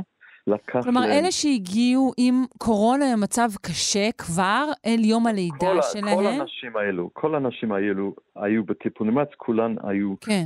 קשים, קשות. אבל חלק היו מונשמות או כמעט על סף הנשמה, חלק מהם היו בהשגחה עם, עם חמצן בלבד, okay. או עם סיפאפ או דברים כאלו. Uh-huh. אז אלו שהיו יותר קל, מיד אחרי הלידה, שכמעט תמיד היה בקיסרי, תמיד אחרי, כמעט תמיד אחרי לידה, כולם השתכרו. אלו שהיו um, קשות יותר, מונשמות או על סף להנשמה, אחרי לידה הידרדרו. הידרדרו, אה, ו- מעניין. ו- ו- ולכן הנתונים הנתונים שלנו הצביעו על איזשהו תמונה, שאלו הם לא לחכות בעצם, עד, אלו שהם במצב קל, עדיף לנתר, כולם קשות כי הם בטיפול נמרץ, אבל אלו שהם לא במצב uh, של הנשמה, ואם הם לא משתפרים תוך זמן קצר במתן חמצן, במינונים מתגברים, לא לחכות עד שהם על סף ההנשמה לפני שמבצעים את הלידה, כי אם אנחנו ממתינים עד שהם uh, קשים יותר... אז הלידה עוד, ת, עוד תחמיר את מצבן. כן, אז ה, ה, הרעיון היה ש, שלידה מוקדם יחסית משפר מצבן, אם הם עדיין לא בס, uh, על סף ההנשמה. ואם הם כבר הגיעו לסף ההנשמה, אז... בעצם אין מה לעשות, כלומר מילדים אותם ומקווים לטוב? לפעמים לא היה ברירה והמצב האימהי כיפף להם את הידיים, אבל um, כבר היתרון של הלידה um, הלך לאיבוד um, אחרי לידה, ולפעמים הייתה החמרה בהחלט, ויש בזה סיבות. Um, אנחנו חושבים שהסיבה של לידה um, יעזור לרוב הלידות, היא שזה מוריד את הלחץ על השרפות, בגלל לחץ הפטני, כן, מקשה על העברור. לעומת זאת, בכמה ימים הראשונות אחרי לידה, יש עלייה בנפח הדם, באופן כללי לכל לידה כמעט, וחלק מהנשים הכי קשות עם קורונה, היה להם כבר עומס לבבי, הלב לפעמים עם איזושהי פגיעה מסוימת שלא מתמודד עם, עם העומס הנוספת של הלידה, מבחינת נוזל תוך כלי דם, ואז זה יכול להכניס אותם להספיקת לב. זה הייתה ה, המחשבה למה ראינו הידרדרות בנשים הכי קשות אחרי לידה. אוקיי, mm, okay. האם היית באופן עקרוני ממליץ להקדים לידה ל, ל, לכל אישה שאיתה זה אפשרי שמגיעה לטיפול נמרץ עם קורונה, או שיש איזושהי נקודה מיוחדת ואישית ל, לכל יולדת שבה היית אומר עכשיו?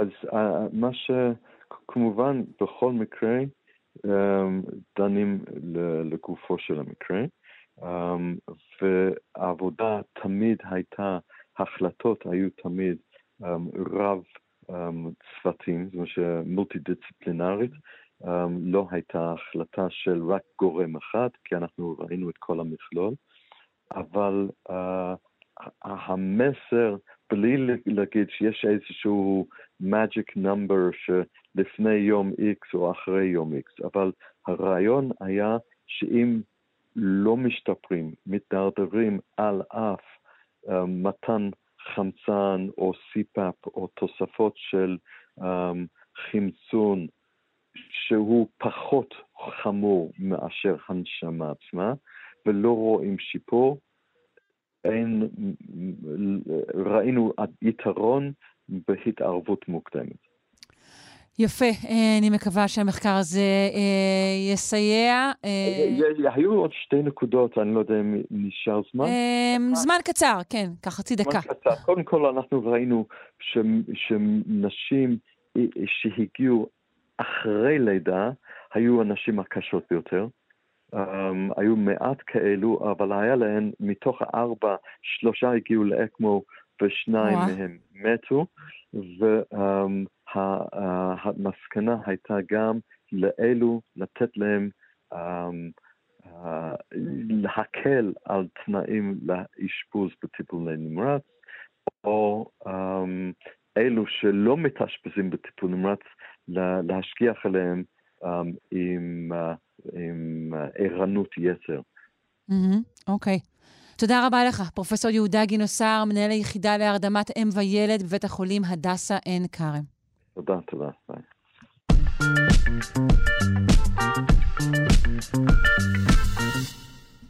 חוקרים פיתחו אלגוריתם שמזהה דו-שיח אובדני בזמן אמת במרכזי תמיכה מקוונים, וזאת על מנת לאפשר זיהוי ואיתור מקדים של סכנת אובדנות ממשית.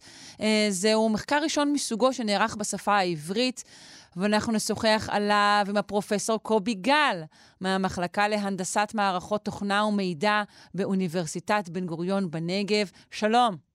בוקר טוב, שלום. בוקר אור. איך עובד האלגוריתם הזה? קודם כל, אני חייב לציין שכל המחקר הזה לא היה יכול להיות בלי שיתוף הפעולה הצמוד של עמותת סהר, סיוע והקשבה ברשת. זו עמותה שנותנת תמיכה לכאלה שחווים מצוקה נפשית, ועושה עבודת קודש עם משאבים מצומצמים. יפה, מצטרפים עם... לתודות. אכן, אכן ראוי. וכן עם המעבדה לחקר אובדנות במדרשת רופין, בראשותו של פרופסור יוסי לוי בלץ. יפה. וכעת נחזור לאלגוריתם. בוא ספר לנו איך הוא עובד. כלומר שאנחנו מדמיינים, תגיד לי אם זה נכון, זה שמתנהלת שיחה כזו, נכון? אדם מתקשר למרכז תמיכה או יוצר קשר. הקשר הוא טקסטואלי או טלפוני? הקשר הוא טקסטואלי. הוא טקסטואלי. ואז כן. האלגוריתם בעצם עובר על הטקסט ומזהה מילות מפתח, או שזה לא כל כך פשוט? קודם כל, האלגוריתם בא להיות תוכי ידידותי על הכתף של מתנדב שיושב בסהר, והמטרה של המתנדב זה לתת תמיכה לכאלה שסובלים מקשיים נפשיים. אנחנו לא יכולים להחליף את המתנדב, אנחנו באים לתמוך בפעולה שלו או שלה. זה דבר ראשון. אז זאת המטרה של האלגוריתם. עכשיו, כיצד האלגוריתם... כלומר, אתה כבר עושה את הסייג, חברים, הבינה המלאכותית לא תחליף את המתנדב האנושי במקרה הזה. זה מאוד מאוד חשוב, כן. אנחנו לא יכולים להחליף את המתנדב האנושי בגלל שאנחנו לא טובים כמוהו. אבל אנחנו כן יכולים לעזור. כפי שאת מסוגלת לדמיין, שרון, יש עלייה מטאורית של פונים אה, לאתרים שנותנים תמיכה במצוקה נפשית, אה, במיוחד בעקבות אה, הפנדמיק. והמטרה שלנו זה לנסות ולעזור, ובגלל זה אני, אני, אני מדבר על המערכת כתוקי, על הכתף של המתנדב. Okay. עכשיו, זה נכון שיש גם פרצת דרך טכנולוגית חשובה, שאנחנו נהנים מהפירות שלה, כן? יש המון דיבורים היום על צ'אט ג'י פי טי ועל מודלים של שפה, ואנחנו משתמשים אכן במודל שפה כזה, כדי לנסות ולעזור למתנדב. אוקיי, אז זהו, תן לי דוגמאות, כי אתה יודע, אוטומטית אני אומרת, טוב, הוא כותב, וואי, אני לא יכול יותר, אני רוצה למות, אז אתה יודע, כל הפעמונים מצלצלים, וזה יקרה גם אצל, כמובן, מתנדב אנושי. באיזה אופן התוכי הזה יסייע לנו? נכון, אז את נתת דוגמה מצוינת, אני רוצה למות, בשביל זה אנחנו לא צריכים טכנולוגיה של בינה מלאכותית, כי זה מאוד ברור, מאוד ברור מה קורה כאן, אבל אני, אני אתן כמה דוגמאות שממחישות את הצורך בפרצה טכנולוגית. לא היינו יכולים לדוגמה לדעת פעם משפט כמו, הייתי אתמול בהופעה, רציתי למות מרוב צחוק. כמובן שלא מדובר פה על מישהו שסובל מ... זה מזכיר את הפסילות של פייסבוק, שלפני מספר שבועות התבדחתי עם חבר על קבורה בקטקומבות, ומיד זהו, הפרופיל שלי נחסם, כי האלגוריתם הדביל חשב שאני רוצה באמת לקבור אותו איפשהו. כי פייסבוק אין להם את הטכנולוגיות שלנו עדיין, ובאמת הבוט של פייסבוק שעובר כל ערב על פוסטים ומנסה לזהות פוסטים עם סכנה, דרך אגב לא רק אובדנות, הם מחפשים גם רדיקליזם באינטרנט, אין להם את היכולת להבין הקשר, הם לא מסתכלים על מבנה השיחה כמונו. אנחנו יכולים לדוגמה לזהות משהו הרבה יותר ניואנסט, לדוגמה הייתי במתח, לקחתי כדור שינה והלכתי לישון.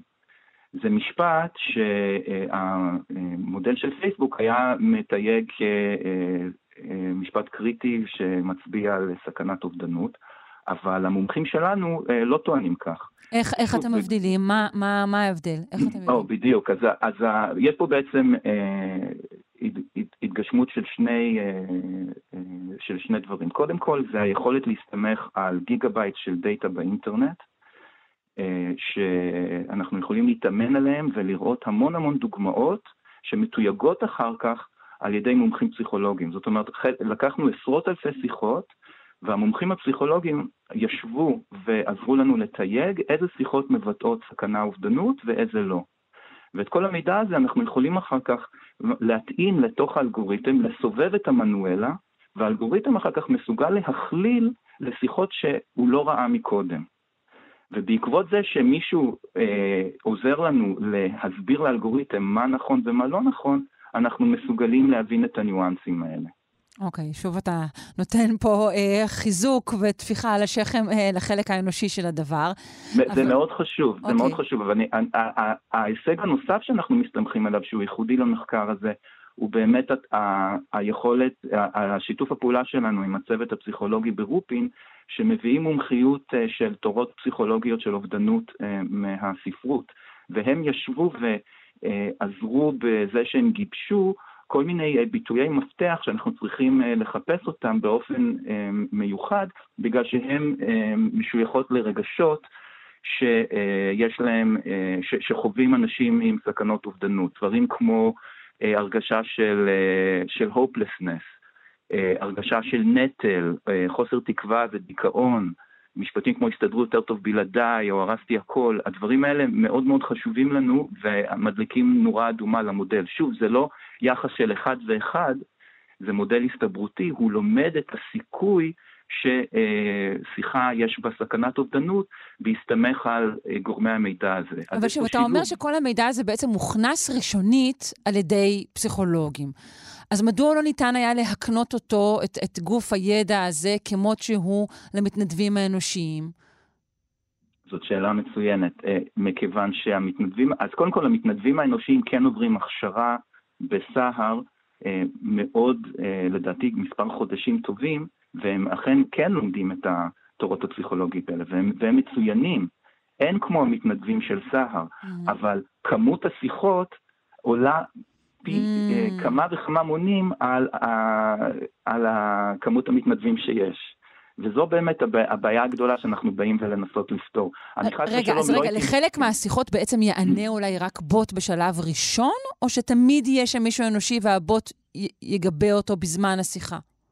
זאת שאלה מצוינת. אז בשום אופן בוט לא יחליף מתנדב אנושי. אני חושב שהדוגמה הנכונה היא כמו מובילאיי שיש באוטו, והמובילאיי בא להתריע על סכנה, אבל לא בא ולנסות לנהוג במקום הנהג.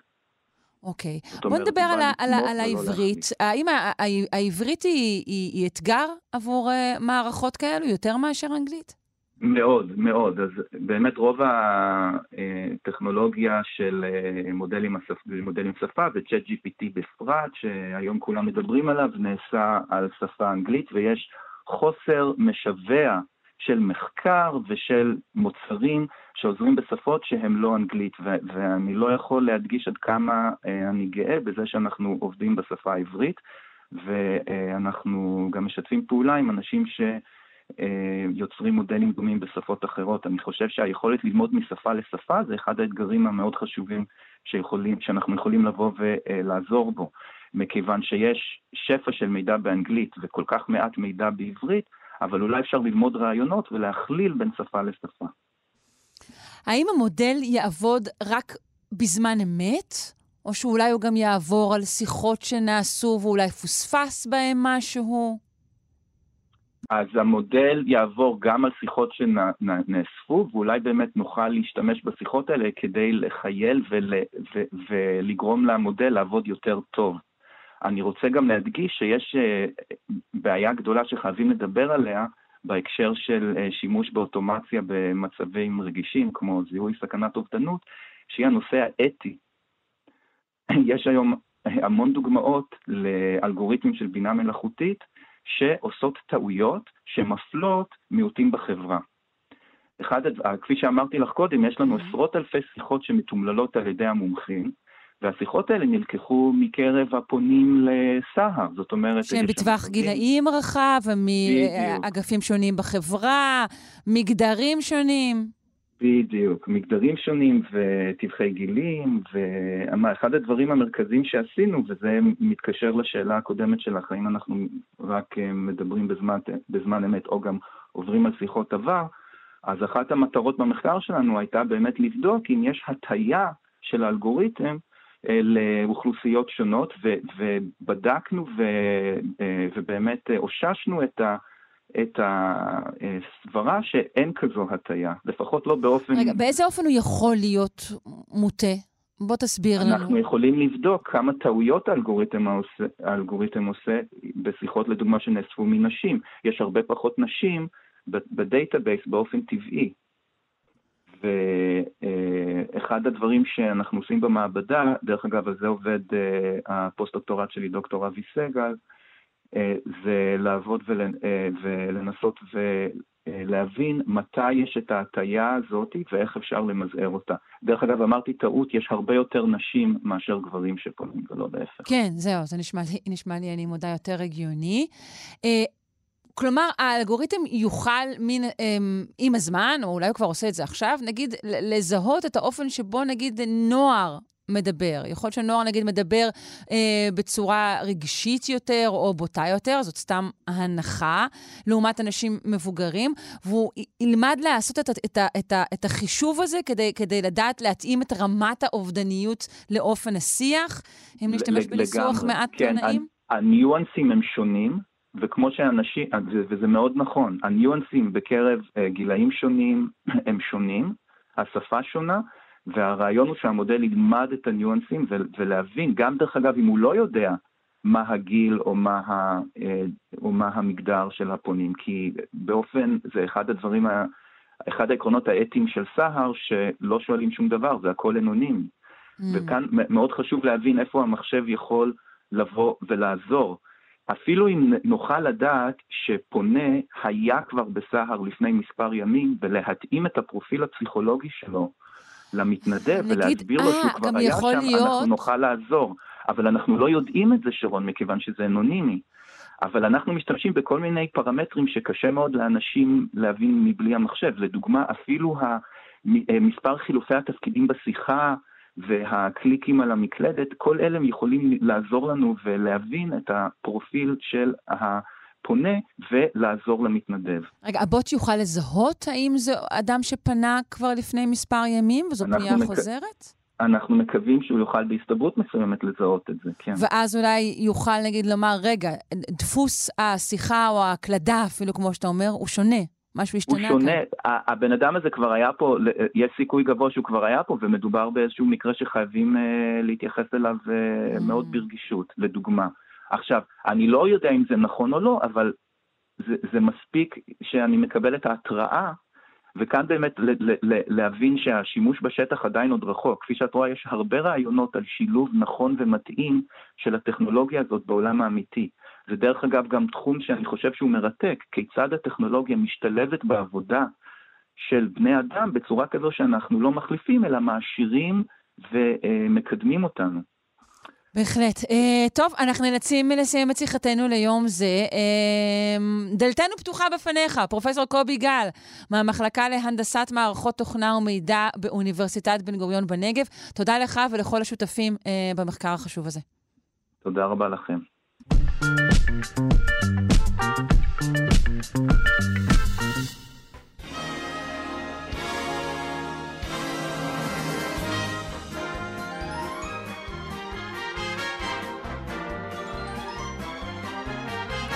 פינת התרבות של יונתן גת, מרצה באוניברסיטת תל אביב ומרצה ברחבי הארץ על גיבורי תרבות. אהלן. היי, שרון. היי, אה, מה הבאת לנו היום? אה, היום אנחנו נדבר על גולדה. גולדה, על... גולדה מהקולנוע, גולדה הסלב. על גולדה, על גולדה מאירסון, כן. Mm-hmm.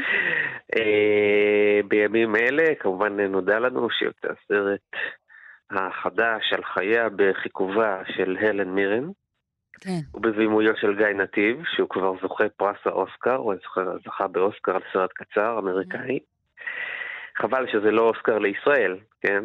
זו הייתה הפקה אמריקאית מה שהוא זכה, אבל בסדר, זוכה פרס האוסקר. וזאת הזדמנות לחזור אל גולדה כגיבורת תרבות מעניינת, שבמשך תקופות ארוכות מאוד התרבות הישראלית בחרה קצת לשכוח ממנה. באמת היא בחרה לשכוח, כמו שגם, אתה יודע, הוא אשמה בדברים, לא שהיא בחרה לשכוח. לא, אני מדבר על התרבות הישראלית, שבחרה, בואי נגיד, לא ללקק את הפצע הזה בתקופות מסוימות, ולכן גולדה שמייצגת את הפצע הזה בתקופות מסוימות, נשכחה קצת, והיא חוזרת בענק עכשיו, כן? וזה נראה לי קשור לכמה דברים ביחד. אני יכול להגיד לך בעיניי שגולדה מייצגת בקדנציה בקדנציה אחת בעצם את כל את כל הפנטזיה הישראלית וההתרסקות שלה. וכי למה? כי אם תחשבי על זה, היא בעצם אה, מסכמת ככה, את הפנטזיה על העוצמה הישראלית שאיש לא יכול לדגדג אותנו, כאילו. אה, הפנטזיה על שלום תמורת שלום, מה שהיא חשבה שאפשר לעשות עם מצרים. הפנטזיה על אי קיומו של עם פלסטיני, הרי כל הזמן התכחשה לזה שיש עם פלסטיני. הפנטזיה על עם שאין בו עדות, ואין בו תתי תרבויות, ופנטזיה שכולם ככה ממושמעים, כולם ילדים טובים, כולם ממושמעים וטובים, ופועלים כאיש אחד, ושכולם נחמדים, כן? כמו שהיא אמרה על הפנתרים השחורים שהם לא נחמדים, זו הפנטזיה על מדינה שאין בה שום צורך בחנוך לוין. אין בה צורך בסתירה. היה איזה יום אחד שהיא מאוד כעסה על התוכנית ניקוי ראש, אז היא באה לטלו... אז היא... היא על הטלוויזיה ונאמה נאום, מחפיר, שבו היא אמרה שמותרת גם סתירה, ככה היא אומרת, מותרת גם סתירה. אז היא אומרת, אבל זה צריך שזה יהיה בטעם טוב, שזה יהיה מעניין, ושזה יהיה נכון. ואז היא אומרת, אתמול, איך שהציגו את אחד מחברי הממשלה, חסרו כל האלמנטים האלה, כן. כן. הצדקנות הזאת, והניסיון להכתיב, להכפות את הצדקנות הזאת על הקהל הישראלי. כל זה התנפץ לגמרי, הכל, הכל. זה לא רק העניין של, של יום כיפור, יום כיפור זה רק דבר אחד. כל מה שהיא ניסתה לייצג, בעצם התנפץ בקדנציה אחת, ולכן היא הפכה להיות גיבורה טראגית וגם גיבורה קומית. העיסוק בה באופן החיובי הוא לפעמים בצורה קומית של בובות כאלה וכל מיני ביטויים, יש כבר גם גלידה, זה כאילו הפך להיות איזה מין, הפכה להיות איזה מין קריקטורה. עכשיו תמיד יבואו ויגידו, כן, הפילו עליה את האשמה של יום כיפור וכדומה, מה, איך, מה, מה נגיד על זה, כן? שהיא הייתה מול כל הגנרלים, שכולם אמרו, אז כמובן יש חילוקי דעות לכאן ולכאן, לא, לא, לא נכנס לזה. ובסופו של דבר, היא הייתה ראש הממשלה. היא הייתה ראש הממשלה. אני מניחה שמן הסתם הסרט הזה מגיע גם בתקופה שבה אולי יותר מתמקדים בגיבורות נשים. יש גם את העניין הזה, לא? הגיע הזמן להפנות זרקור גם לנשים. כן, גם את זה היא חיסלה דרך אגב בקדנציה שלה. עוד דבר אחד שהיא קלקלה, זה שהיא בכלל לא פעלה על מה נשים. בכלל, כל הקדנציה שלה, ההתבטאויות שלה דרך אגב, היו מאוד לא פמיניסטיות, היו אנטי-פמיניסטיות. כן, טוב, זה פותח כמובן פתח, אתה יודע, האם אישה צריכה לפעול למען נשים, או שעצם היותה אישה מקדם נשים באופן עקיף, או אולי אפילו זה שהיא לא מתעסקת בעיני נשים, אולי זה יותר מקדם נשים שוב באופן עקיף. או שהיא פועלת נגד נשים, וזה הדרך היחידה של אישה להפוך פה להיות ראש ממשלה, גם זה יכול להיות. נכון, גם זה יכול להיות. אחד הנאומים שלה, היא אמרה, מה... לחיות אנחנו יכולות לתת, לתת אוכל, ולבעלים שלנו אנחנו לא יכולים להכין אוכל, משהו כזה, משהו בסגנון כזה. כאילו אנטי-פמיניזם מובהק. דיברה נגד שולמית אלוני, שביקשה פמיניזם, פעלה, ממש פעלה נגד זה. תראה, ברור שיש לה את הזכויות שלה, הרי היא בכל זאת מגיעה ממשפחה קשת יום, שלא היה לה בקושי מה לאכול, היא כן דאגה פה לחוקי רווחה, ו...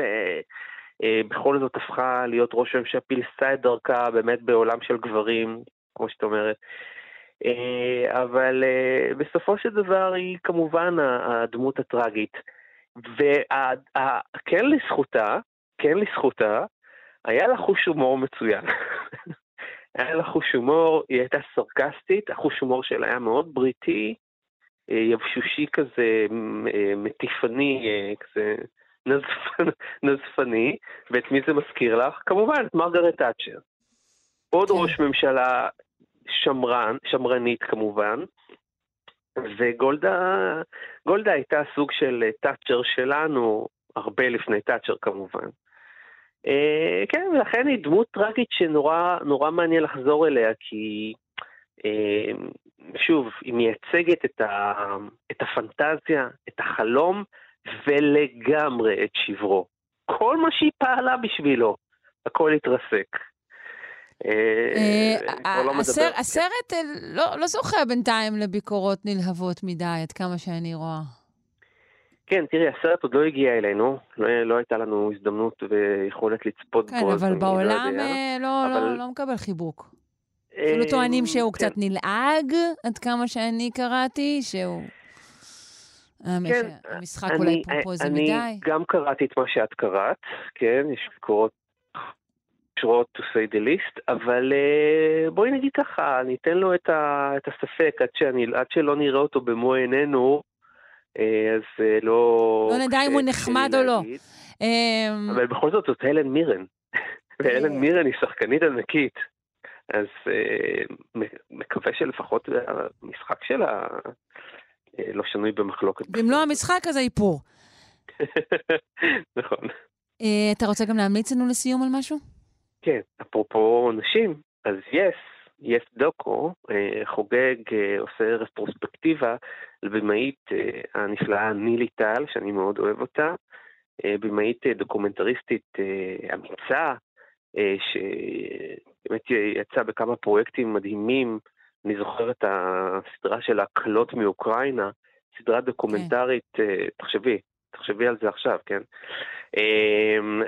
שיצא כבר לפני יותר מ-עשרים שנה, וזה על גברים ישראלים בגיל העמידה, בוא נגיד, שמחפשים להם קלה מאוקראינה צעירה, שאפשר להגיד, קונים אותה במידה מסוימת. סדרה נהדרת.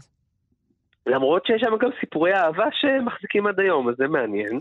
זה, זה מה שהטוב בה, זאת הסדרה מורכבת, זה לא, ש... מורכבת. לא חייגה של צדקנות, ברור. נכון.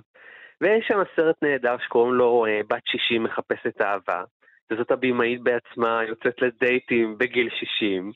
זה מאוד מעניין לראות, באמת מאוד מעניין. וסרטים דוקומנטריים נוספים, אז הכל זה נמצא ב-V O D, שם בחינם, וגם ניתן למצוא את הסרטים שלה בסינמטק תל אביב, גם יש הקרנות. בקיצור, שווה, בימאית, מעניינת. נילי טל, תודה רבה לך. יונתן גת, מרצה באוניברסיטת תל אביב, ומרצה ברחבי הארץ על גיבורי תרבות. המשך יום טוב, ביי ביי. תודה, ביי ביי.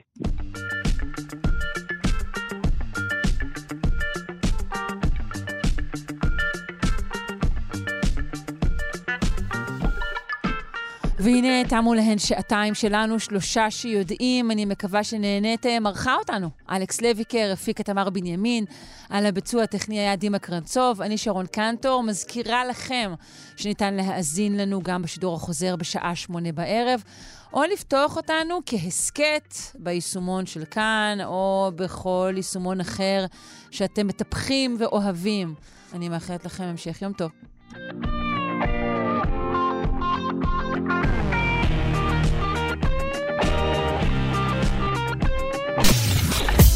אתן מאזינות ואתם מאזינים לכאן הסקטים.